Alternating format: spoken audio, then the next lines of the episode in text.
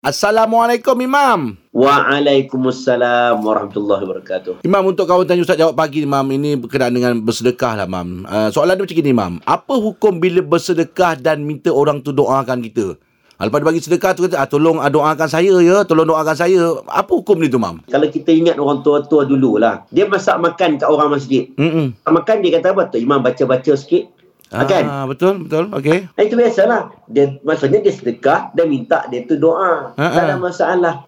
Ha, Okey. selagi mana hukum tak ada kata dia dia sedekah, dia minta apa-apa benda yang pelik-pelik ke, yang langgar syarak, itu cerita lain. Mm-mm. Tak boleh lah. Tapi minta doa, tak salah. Tak ada lah kata buruk siku, tak, tak, tak, tak. Itu normal sebab mungkin dia nak ber, kata bertawassul dengan amal soleh. Mm-mm. Ha, dah aku dapat amal soleh ni, aku harap-harap ada orang doa pun makbul lah sikit. Mm-mm. Ha, itu dia haruskan. Kalau orang yang bersedekah, dia minta orang yang terima sedekah tu nak doa untuk dia. Boleh? Okey. Terima kasih, Imam.